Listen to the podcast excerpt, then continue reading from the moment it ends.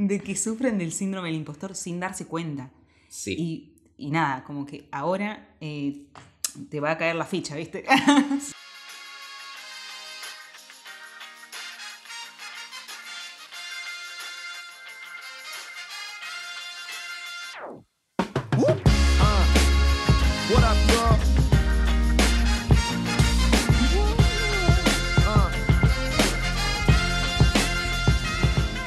Bienvenidos, bienvenidas y bienvenides al capítulo número 5 de La Creatividad Va a Salvar el Mundo. ¿Cómo andás, Lu? Hola, amigo. Aquí estamos con este tema aprendiendo. Bien, bien. Un tema sensible el de hoy para los dos, porque hoy vamos a estar hablando de el síndrome del impostor. O de la impostora, en tu caso. Total, impostore. Ah. De ley impostore. Sí. Bien. Muchas personas no conocen lo que es este término. Hola, yo tampoco conozco tanto este término, pero sí lo he sentido nombrar hace, bueno, en este último tiempo. Y Gonza, vos estás más interiorizado del tema, así que nos va a contar todo. Yo tengo muchas ganas de hablar de este tema. De hecho, fue idea mía tratar este tema porque para mí... A mí me interpela muchísimo. Pero bueno, vamos a empezar. Yo en redes sociales igual estuve contando un poco del tema de hoy y de qué se trata, pero para quienes no me siguen en Instagram, @phgonzalo, ph_gonzalo. Dígalo bien, señor, por favor. Lo tiro por las dudas. Para quienes no me siguen en Instagram, les cuento un poquito. El síndrome del impostor, básicamente, es un fenómeno que se da cuando nosotros subestimamos nuestras propias capacidades, entonces nos sentimos como impostores. Sentimos que, por ejemplo, los logros que conseguimos o las cosas que nos salen bien son por pura suerte o por obra del azar en lugar de por nuestro trabajo. Sí. Y ahí es de donde sale el término de que nos sentimos como impostores, porque tenemos miedo que la gente se dé cuenta que realmente no tenemos... ni idea de lo que estamos haciendo. Ay, es clave esto. Bueno, yo quiero aclarar que en este proceso de hablar del síndrome del impostor, como que estuve buscando también info, y me pareció muy zarpado esto, porque la mayoría de las personas, más o menos como un 70% de la población mundial, está registrado, de que sufren del síndrome del impostor sin darse cuenta. Sí. Y nada, como que ahora te va a caer la ficha, ¿viste? Sí, es que el síndrome... Bueno... Hay, esto es algo que me flashea muchísimo, porque claro, el síndrome del impostor, por definición en sí del síndrome, no puedes hablar de eso. Entonces, porque si lo hablas abiertamente, la gente se va a dar cuenta que sos un impostor, entre comillas. Claro. Entonces, nadie se anima a hablar cuando se siente como un impostor. Pero ¿qué pasa? Cuando la gente te habla del síndrome del impostor, decís, claro, es lo que me pasa a mí. Claro, bueno, es que ahí está como que te cae la ficha de que quizás... Hay personas que capaz que están escuchando esto, no tienen ni idea qué es el síndrome del impostor, y ahora te va a caer la ficha, así que te quedás acá y escuchás este podcast. Perdón, amigo, no voy a gritar tanto. Está bien, gracias. Bien, antes de adentrarnos en el síndrome del impostor, hay una curiosidad que encontré a la hora de, como de googlear un poco en torno al síndrome del impostor, que es que hay como algo que viene antes del síndrome del impostor, wow. o no que viene antes, pero que es como más abarcativo, que se llama el efecto Dunning-Kruger. Lo voy a deletrear para que en este momento, si quieren, puedan ir a googlearlo. Se llama Dunning-Kruger, con K y G-E-R al final. Okay. ¿Qué pasa? Este efecto es como un sesgo cognitivo en el cual las personas que saben muy poco de un área, por ejemplo de la fotografía, digamos en mi caso, creen que saben mucho. Y las personas que saben más tienden a menospreciar o a subestimar sus propias capacidades, que ahí es donde entra el síndrome del impostor. Ok, para. Explícame de vuelta la parte previa porque me parece zarpado. No lo entendí muy bien, te digo. Mira. Cuando vos empezás a aprender sobre un área, por ejemplo la fotografía, al principio tendés a pensar que sabés mucho más de lo que realmente sabés. O sea, pensás que sos un capo y en realidad sos un pichi que acaba de empezar. Pichi, te amo. Es que sí. Por eso también Y esto lo hablé, cuando hablé en redes sociales, hablé con una fotógrafa y me dijo, claro, hay muchos fotógrafos que son malísimos, que piensan que son buenos. Bueno, entra dentro de este efecto, dentro de este fenómeno, que cuando alguien está empezando a especializarse en un área, piensa, como que su percepción está un poco alterada, entonces piensa que sabe mucho más de lo que realmente sabe. Y también el síndrome del impostor es una percepción alterada, porque pensamos que sabemos menos de lo que realmente sabemos. Claro, total. Entonces, lo que les recomiendo, igual paréntesis, es que si están con el celular o la computadora a mano, googleen efecto Dunning-Kruger y en Google Imágenes van a encontrar el grafiquito que lo muestra. Y algo que me llamó la atención de esto también es que no está diagnosticado, o sea, aunque es una parte importante de la psicología, o se lo toma... o se lo está empezando a tomar como un trastorno tipo más psicológico, pero no está diagnosticado como, no sé, otros trastornos que están diagnosticados como depresión o ansiedad o toda la parte psicológica. Sí. Pero, sin embargo, existe y cada vez son más personas los que tienen eso. Totalmente. Y creo que... ¡Impostor! Sí, es que, como decís vos, creo que se está empezando a notar. Uh-huh. Pero bueno, también el empezar a tratar este tema quiere decir que tenemos que empezar a hablarlo, porque de vuelta hay como un miedo en torno a hablar del síndrome del impostor, sobre todo las personas que lo padecen. ¿Y sabés cuándo se originó esto, amigo? No, la verdad que no. Ah, esa data la tengo yo. No hice tanta tarea, perdón. No hizo tanta la investigación, me está mintiendo.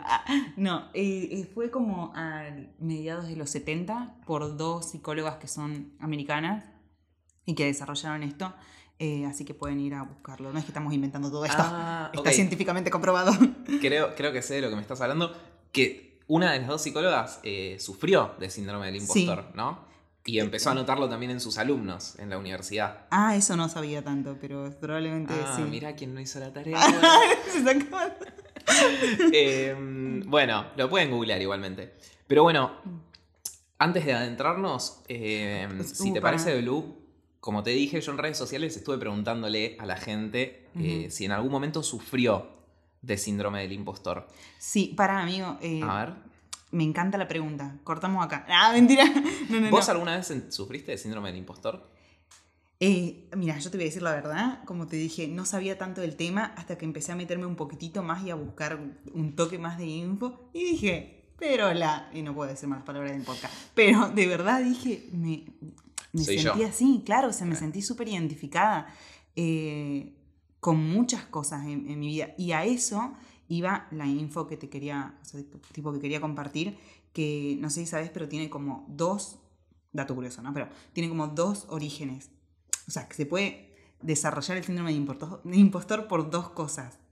Por una parte, posiblemente cuando tenés un hermano o una hermana o alguien muy cercano de la familia que, por ejemplo, es considerado como una persona inteligente, entonces el hermano, en este caso ponemos entre paréntesis, no, el hermano o hermana, comienza a decir, bueno, tipo, ¿qué hago yo para lograr eso? Y en la familia lo consideran así. Claro. Entonces es él o la, no sé, inteligente de la familia.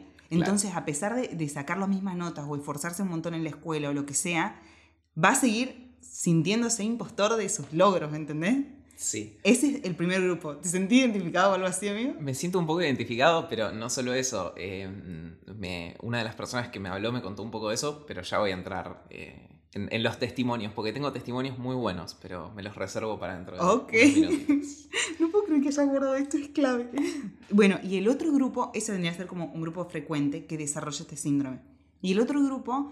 son personas que cuando eran niñas, niños, sus familias le dijeron, sí, sos súper talentoso, sos el mejor, la mejor, o sea, la rompés, y como que le subieron el ego a un nivel en donde salen al mundo real y dicen, no es tan así, ¿entendés? Claro. Como hay un montón de cosas que tengo que atravesar. Entonces, ¿qué pasa? Desarrollan esto como una creencia, ¿entendés? Totalmente. Sí. Bien, y como te decía, estuve preguntándole a la gente, le hice dos preguntas distintas.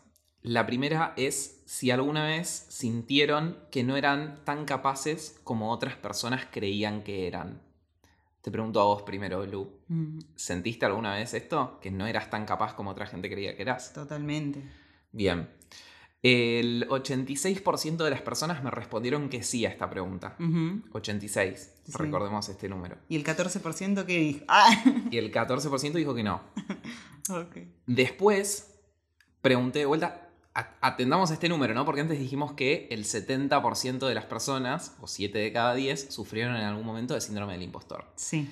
La segunda pregunta que hice es si en algún momento creen que padecieron o padecen de... Si sienten que padecen o en algún momento padecieron de el síndrome del impostor. Y acá el número cambia. El 73% de las personas me dijeron que sí. Y hace rato era el 86. Hace rato era la pregunta anterior, que era casi igual, simplemente claro, cambiando el nombre. Sí. Dijo el 86 que sí. Ok. Y acá el 73. Entonces ahí tenemos ya como... Una pauta. Una brecha, sí, rara. Pero bueno, eso con... Y eso es porque se desconoce también de lo que es el síndrome del impostor. Totalmente, sí, sí, sí. Y después también le pregunté a las personas si querían contarme un poco, ¿no? De sus experiencias. Y tengo acá un par de testimonios, voy a contarlos rápidamente. Nombre y apellido, por favor. Mentira. No. Reservamos la privacidad de nuestros oyentes. En primer lugar, seleccioné algunos, ¿no? Una profesora de secundario que cada vez que le preguntaban algo referido a sus materias y no lo sabía, se sentía... una impostora, un fraude. ¡Wow! ¡Wow! Bien. No. Primera situación. Segunda situación. Un chico que toda la vida, el primario, el secundario, incluso en el ámbito familiar, se lo trató como de el problemático, el molesto, el caótico, el que no podía como lograr nada. Y de repente cuando entró a la facultad le empezó a ir muy bien, realmente muy bien. Es una persona que yo conozco y le va muy bien en la facultad. Es de las mejores personas de su facultad. Wow. Y se siente como un impostor. Porque tiene la creencia de que es el molesto, el caótico, el que no trabaja, etc. Tengo otra persona que cada vez que tiene un ascenso o lo contratan para un trabajo importante... Siente que... Blue me está mostrando que tiene piel de gallina. Se me pone la piel de gallina, te lo juro, con este tema, amigo. Es un montón. Cada vez que la contratan para un trabajo importante o le dan un ascenso, un aumento de sueldo o lo que sea, se siente un impostor. Siente que no se lo merece. Wow. Y es muy interesante porque esta persona me dijo que frente a ese problema lo que hace generalmente es o meditar... O quedarse días sin dormir, o sea, como que por un lado o medita para aceptar que se merece lo que le está sucediendo, o por el otro no lo trata y se traspola a otros aspectos de su vida, como generarle insomnio. Es que lo que está haciendo en ese caso, y es muy particular del síndrome del impostor, es comenzar a generar estrategias y recursos para que sean coherentes con esa creencia que tenemos que somos impostores. Totalmente. ¿Entendés? Totalmente. Es un plan. Meditemos. Es terrible. Y hasta acá llego con los testimonios. Me quedan un par más, pero son bastante largos, así que... Pará, yo quiero saber si a vos te pasó, amigo. Sí, a mí, total. A mí al día de hoy me sigue pasando a veces. Y trato de concientizarlo, de decir, bueno, es algo que es una creencia mía. Digo, si me contrataron para un trabajo, por ejemplo, importante, bueno, me contrataron porque me lo merezco. Pero como que tengo todavía que hacer ese proceso de traerlo a conciencia. Porque mi primer instinto es decir, che, yo acá no tendría que estar. Claro. Es increíble cómo el miedo hace que generemos eso. Es muy zarpado, amigo. Totalmente. Bien, y acá tengo un par de cositas que fui anotando. Respecto del síndrome del impostor, hay expertos que dicen que hay dos niveles o dos tipos de síndrome del impostor. Okay. Uno, que es quizás el menos grave, es cuando empezamos a desempeñarnos en un área nueva. Por ejemplo, si estoy aprendiendo fotografía, siempre vuelvo a la fotografía porque bueno, es lo que hago y donde a mí más me pega, ¿no? El tema. Pero si estoy estudiando fotografía, por ejemplo, al principio el desafío puede parecer... Al principio, ¿no? Pasando la etapa en la cual... Pienso que soy un capo y no lo soy. Digo, cuando empieza a aparecer el síndrome del impostor en un desafío nuevo, pensamos que no estamos preparados para afrontar lo que se viene, que no somos la persona indicada para hacerlo, que no somos capaces de hacerlo. Ese es el primer caso, ¿no? Cuando nos enfrentamos a un desafío nuevo, que también puede ser, por ejemplo, un ascenso laboral. Sí, cualquier situación nueva que se presente y que tengas que desempeñarte como tal. Totalmente. Y la otra, que quizás es más grave todavía, tiene que ver con una inseguridad constante, por así decirlo. Con creer que no tenemos el suficiente conocimiento o experiencia dentro de un área. Y este es el más grave porque este no se va con el tiempo. El otro síndrome del impostor se va con el tiempo una vez que nosotros empezamos a capacitarnos más. O a ser conscientes, porque puedes seguir capacitándote y aún seguir con eso. De hecho, conozco muchas personas de ese estilo. Sí. Pero tenés que ser consciente que estás viviendo eso para eso, transformarlo. ¿Y el otro para cómo era el segundo? El otro es algo que perdura con el tiempo y que generalmente va más allá de un área particular de nuestra vida, que es cuando siempre nos sentimos un impostor, siempre nos sentimos menos capaces o no preparados para lo que tenemos que hacer. Y este es el más grave porque no se va con el tiempo. No, es un trabajo. Totalmente. Este no se va, sino que empeora si no lo tratamos. Y de hecho hay varias personas famosas que sufren de síndrome, o sufren o sufrieron de síndrome del impostor. Traje 3. A ver. Que me parece que van a ser, digo, dentro de la lista que encontré, estos me parece que son los que conocemos todos. A ver. El primero, que parece joda porque aparece todo el tiempo, Albert Einstein. Mira. Sufría de síndrome del impostor y tengo una cita acá. Y no me parece tan loco, esto. Ahora te digo por qué, pero dale, decime la cita. Tengo los 3 con citas, así que... porque bueno, me pareció buena la cita para demostrar que no es che, lo dijo Albert Einstein, no realmente lo dijo Albert Einstein. Dijo: me preocupa la estima exagerada que se le da, perdón, estoy traduciendo del inglés en vivo, la estima exagerada que se le da al trabajo de mi vida. Me siento completamente inclinado a pensar que soy un estafador involuntario. Pero lo dijo con las propias palabras Einstein, entendiste todo. Totalmente. Lo hizo consciente. Sí, total. Y bueno, porque una de las estrategias, digamos, que se usa para esto... A ver, cuando sufrís el síndrome del impostor, lo que ocurre es que nos da miedo. Y como estrategia ante ese miedo es, bueno, me esfuerzo más, hago más, estudio más, todo más, ¿entendés? Entonces, si querés ser como Einstein, sí, y ya sabés por dónde.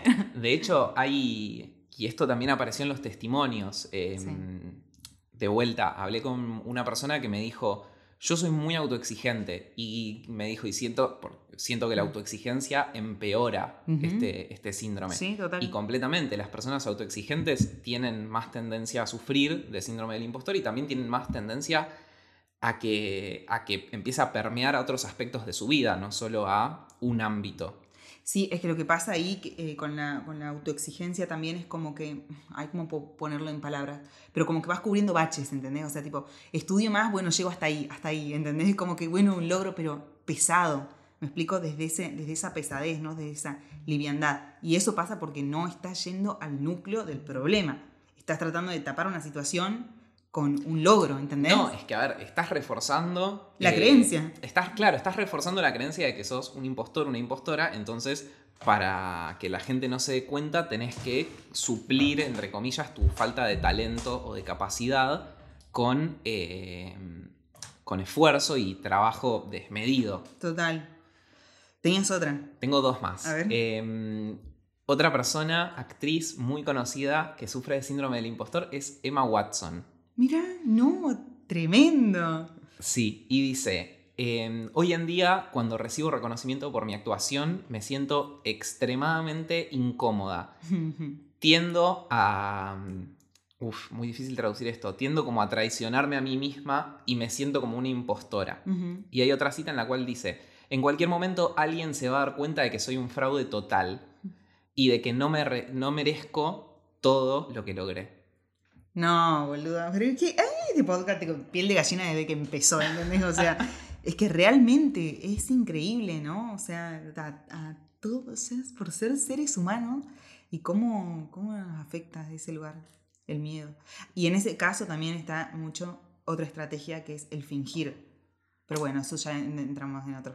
Terminamos de decirme la otra cita. Bien. Y entramos en esa. Voy con el tercero, que es Tom Hanks. Para quienes no lo conocen, Tom Hanks, el actor de Forrest Gump, de La Terminal, Náufrago, Y dice, no importa lo que hayamos hecho, llega un punto en el cual pensás, ¿cómo llegué hasta acá? ¿En qué momento se van a dar cuenta de que, de hecho, soy un fraude y me van a sacar todo lo que tengo? Pero por favor, qué extraño los seres humanos. ¡Impostores! No se puede así, amigo. Pero es increíble.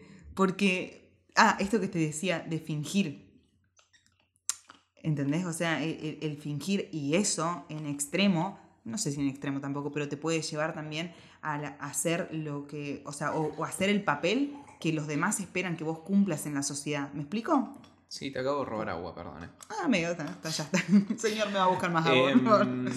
Sí, totalmente. Entonces ahí también se desarrolla el miedo a dar tu opinión, a expresarte, a tener tu postura, ¿entendés? Porque estás viviendo todo el tiempo para los demás.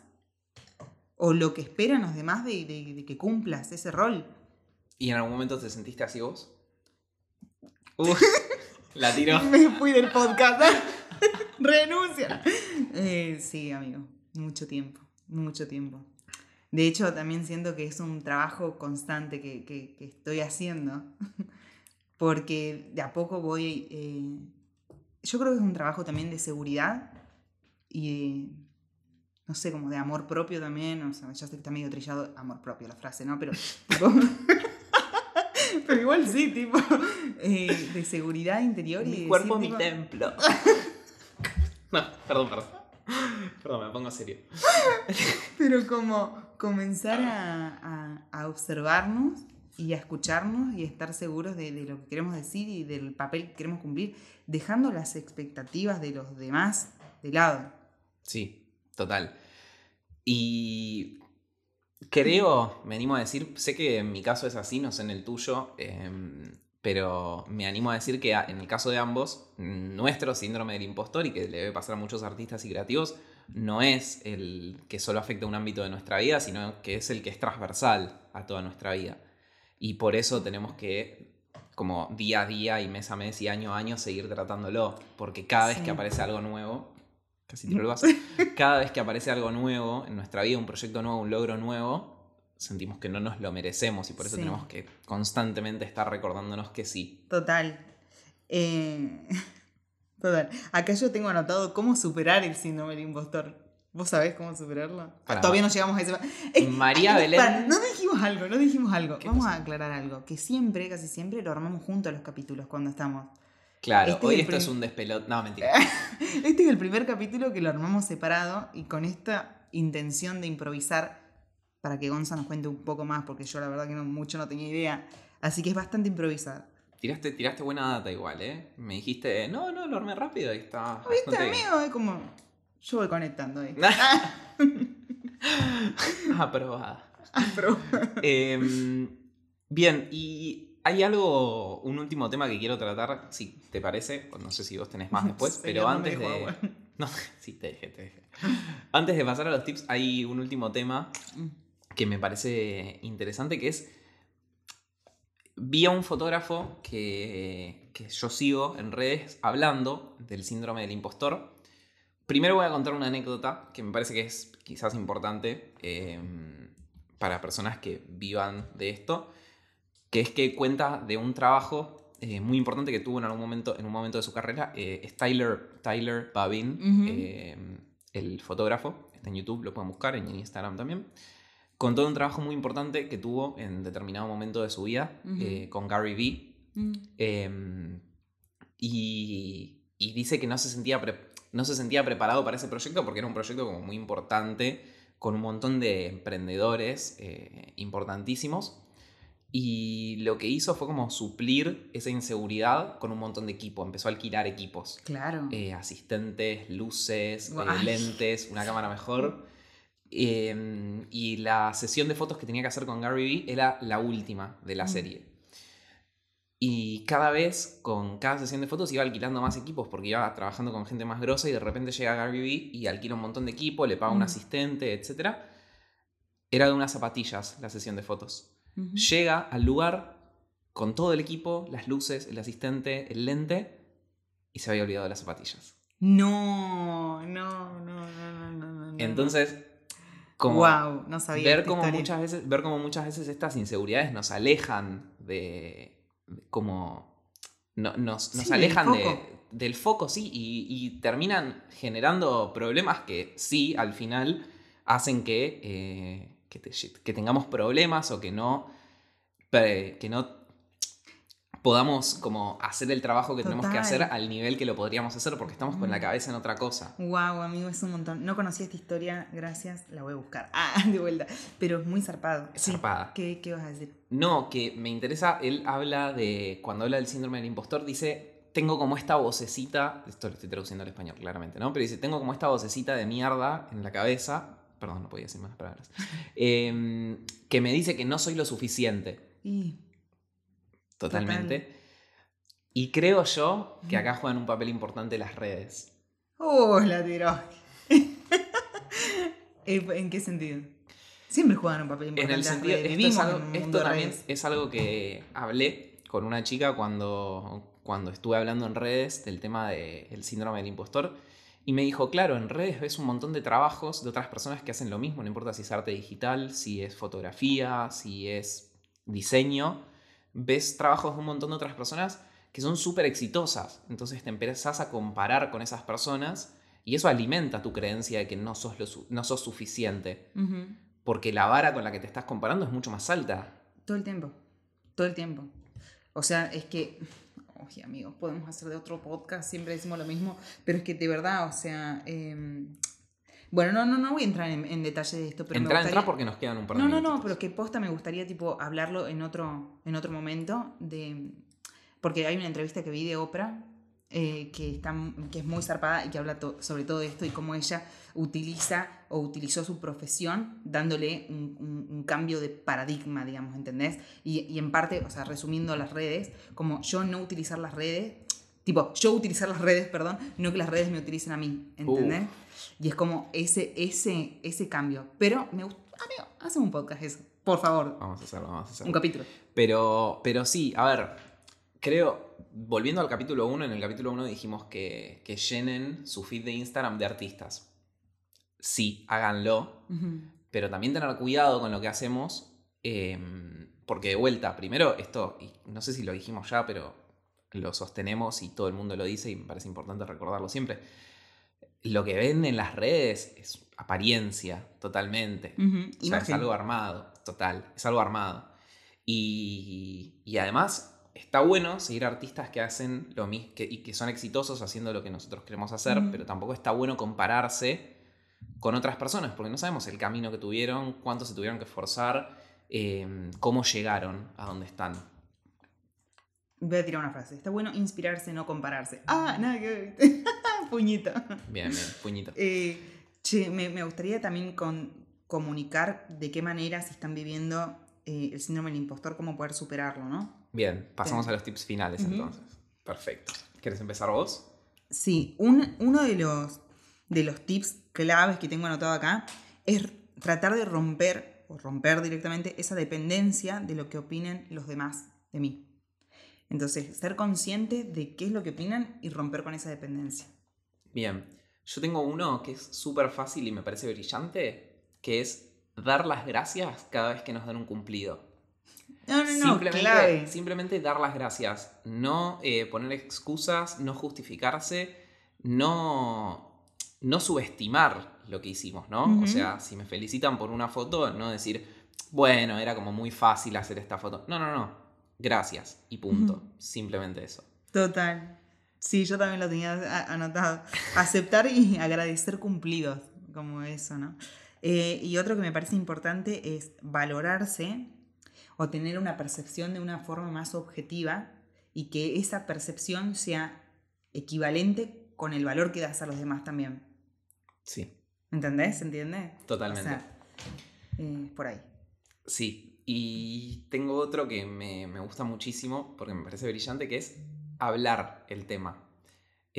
Porque la mayoría de la gente no se anima a hablar del síndrome del impostor. ¿Y qué pasa? Esto como alimenta el pacto de silencio en torno al síndrome del impostor porque todos nos sentimos impostores y nadie quiere hablar de eso por miedo a que nos descubran. Entonces, al no hablar, de este tema, al no hablar de cuando nos sentimos como impostores o no nos sentimos lo suficiente o lo que sea, digo, nos sentimos no lo suficientemente capaces, estamos alimentando a nuestro impostor, al impostor que tenemos dentro, porque le sirve que no hablemos del tema. Claro, claro, sirve, inconscientemente, y sí, sirve. Y además al cerebro le gusta lo conocido. Así que si fortaleces esa creencia, pues seguirás en esa creencia. Totalmente. Así que, ¿tenés algún tip más? Tengo dos más, pero uno ya lo dijiste, igual me parece clave recordarlo, que es no te compares con otras personas. Y acá agrego algo que antes no dijimos y le agradezco a... tengo miedo pifiar el arroba de Instagram, pero le agradezco a Mechi Calvo, @mechi.fotografía, me parece que es el Instagram, porque hablé con ella de este tema y me aportó una mirada que me interesó mucho, que es: no te compares con otras personas, compárate con vos mismo. Total. Hace un tiempo. Total. Y mirar para atrás y festejar tus victorias, tus logros, como reconocer todo lo que avanzaste, porque es muy fácil como sufrir de sentir que no sos lo suficientemente capaz cuando te comparás con personas exitosas que hacen lo mismo que vos, pero si mirás para atrás y mirás lo que hacías hace un año, probablemente te vas a dar cuenta de que, wow, progresé un montón. Total, sí. Sin duda, estamos en esta vida en crecimiento. Total. Así que es eso, compararse con nosotros mismos. ¿Y el otro? ¿Yo tenías otro más? No, mezclé los dos.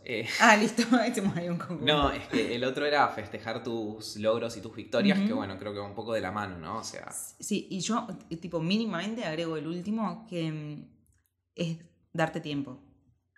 Tipo, respetar el proceso y el tiempo, porque no es como de un día para el otro, listo, salí del síndrome del impostor. ¿Entendés? Como tiempo, proceso, conciencia. Bien, voy a agregar una frase. No terminaba más, ¿viste? No terminaba más esto. Va a durar 40 minutos. No, mentira. Pero voy a agregar una frase que me parece brillante, que la escuché hace un par de días en el documental de Tony Robbins, que dice: subestimamos lo que podemos hacer en una década, pero sobreestimamos lo que podemos hacer en un año. Entonces nos cargamos con el peso de tener que ser exitosos en un año, y cuando no sucede nos castigamos. Y no nos damos cuenta de que tenemos un montón de tiempo para hacer eso que queremos hacer y para llegar a donde queremos estar. Sí. Y ahí entramos en otra del tiempo y la relatividad del tiempo, ¿no? Pero no importa. Claro. Einstein, te mandamos un besito. No, eso lo vemos en otro momento. Hasta acá llegamos en el capítulo de hoy. Muchas gracias por sumarse. Muchas gracias. Las redes. Sí. Clave. @BluePonceDeLeón. Muchas gracias. Y a mí me pueden encontrar como @ph_Gonzalo. Y nos pueden encontrar en TikTok como @LaCreatividadPodcast. Bien, amigo. Activaste ahí, me gustó. Así que muchas gracias por sumarse. Si les gustó el capítulo, pueden recomendárselo a algún amigo, amiga, amigue que sea artista, creativo, diseñador, o que simplemente le pueda llegar a interesar el tema del síndrome del impostor. Muchas gracias por sumarse. ¿Algo más que quieras decir, Blue? Gracias, gente impostora. Hasta la próxima.